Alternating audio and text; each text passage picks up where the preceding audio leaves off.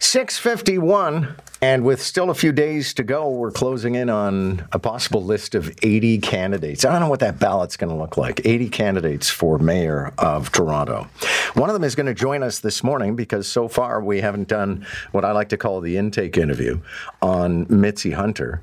Um, but she says she's going to be resigning today from Queen's Park. So I guess uh, stuff gets real today. But we'll find out. You know, 100% ironclad guarantee is she absolutely resigning today in order to run for mayor? And if so, that's a considerable amount of jeopardy for somebody who is currently polling below 10%. But, you know, anything could happen in this race.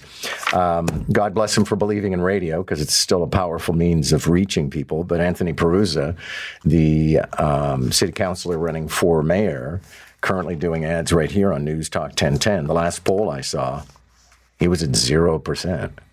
Now I realize people are going to object to the polls because what happens is they call you up and they start running down a list of names. And the better way to establish who's actually going to place would be actually what's called unprompted recall, which would be who have you heard of?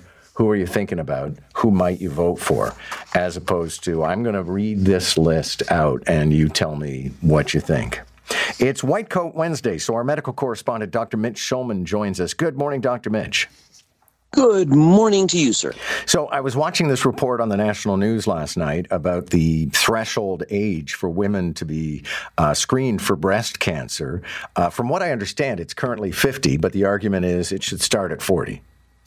Yeah. So basically, both Quebec and Ontario have programs in place to provide women with mammograms uh, to test for breast cancer, to look for breast cancer, starting at the age of 50 and every two years, which is a huge step forward. I mean, let's not minimize the beneficial effects it's had.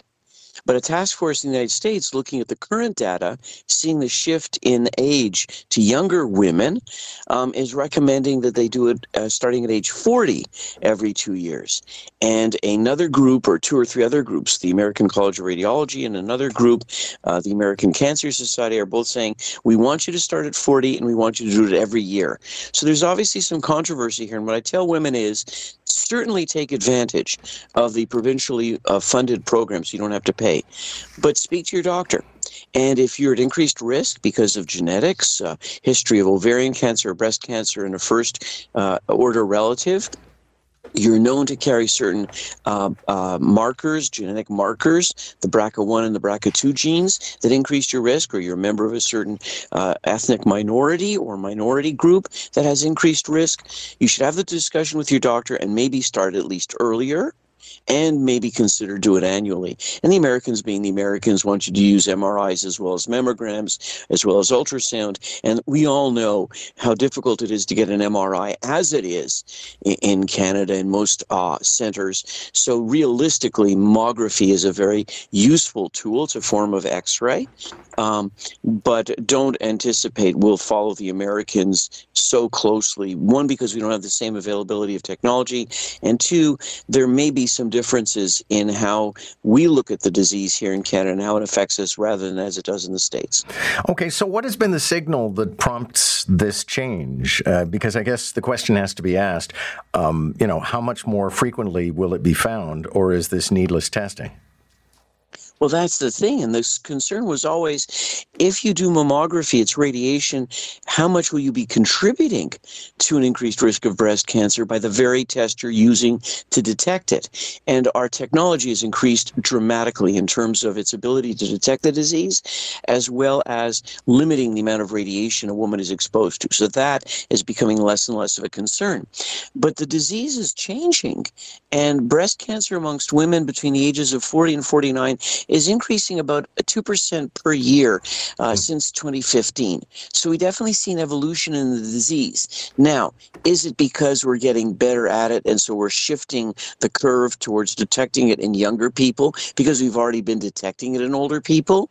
Or is it actually a function of the disease? Don't forget, breast cancer is related to obesity and to other things. And so as you see the increasing numbers of obesity, alcohol use uh, in a population, you will expect to see numbers of breast cancer cases increase. The detection of breast cancer hopefully increase and the demographic, the people affected, shift to a younger age group. So there are a number of factors that could be at work here.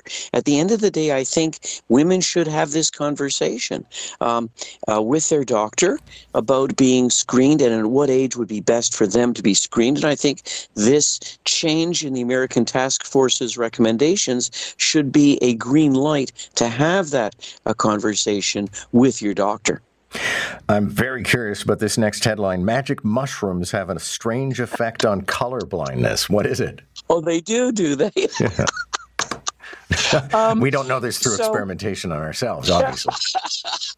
so we know scientifically, I have to be careful how I word this. Scientifically, we know that people who use any of the hallucinogenic, hallucinogenic, um, um, I'll call them drugs for want of a better sure. term, uh, LSD, psilocybin, any of those things, part of the effect for many people is an enhancement of their visual experiences. Certainly, these medications, these substances, all do cause visual changes.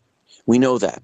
And so there have been some reports in the literature of people with uh, some forms of color blindness, color blindness often being genetic, uh, X-linked, and recessive. So women much less likely to get it, guys much more likely to get it, uh, and the most common being the red-green uh, differentiation difficulty, uh, which obviously can be a problem if you're driving a car. Um, but we know then, therefore, these hallucinogenics can affect vision. And there have been anecdotal reports over the years, and this is what this is. This is a case report. It's not scientific in that sense. Some person uses it, finds that their color vision improves, not immediately, but many hours afterwards, and that improvement lasts for a certain amount of time afterwards. Now, the key question is what's going on here? You're not modifying their genes, right? Mm-hmm. Um, you're not modifying their retina. It's too soon to make that a case. So something must be going on in the brain that is modifying its interpretation of the messages that it's getting from the eyes.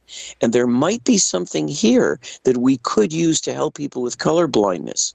So there's potential here we know that there may be something to it, but I certainly wouldn't rush out and use this as a justification to have a magic mushroom experience until I understand more about exactly what's going on and what are the best ways and the most protective and the safest ways of improving my color vision. Because I have this genetic problem, uh, I wouldn't, I, I would wait for more data before. Interesting, but I would wait for more data first. Okay, one more story, and it's about kids and mental health and the idea that starting school later in the morning might be good for your mental health. Without question.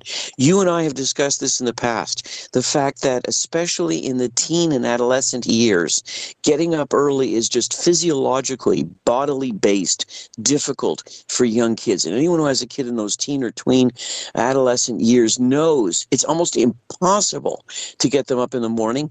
Their whole body rhythm cycles through a period where most kids, not all, but most kids tend to stay up late and tend to have difficulty waking up in the morning. And the end result of that is they're tired, they're grumpy, they're fidgety, they're less able to pay attention, and they do worse and their behavior uh, deteriorates in school. Well, a number of different school boards have taken advantage of this information to shift the start of their school day for this age group to later. And there have been a couple of reports where they've definitely seen an improvement, uh, both in the fact that the kids are feeling better, they perform better, they're less fidgety, and in the most recent studies, these kids are less prone to the mental health problems, the depression, the suicidal thoughts, the anxiety that seems to be part and parcel of the transition through that age group. And we think it's because one of the factors that increases this is the lack of sleep. And so anything you can do to improve that will improve their mental health. Dr. Mitch, thanks. Always a pleasure tremendously enjoy these. I look forward to speaking to you next week. Excellent. That is Dr. Mitch Shulman, our medical correspondent.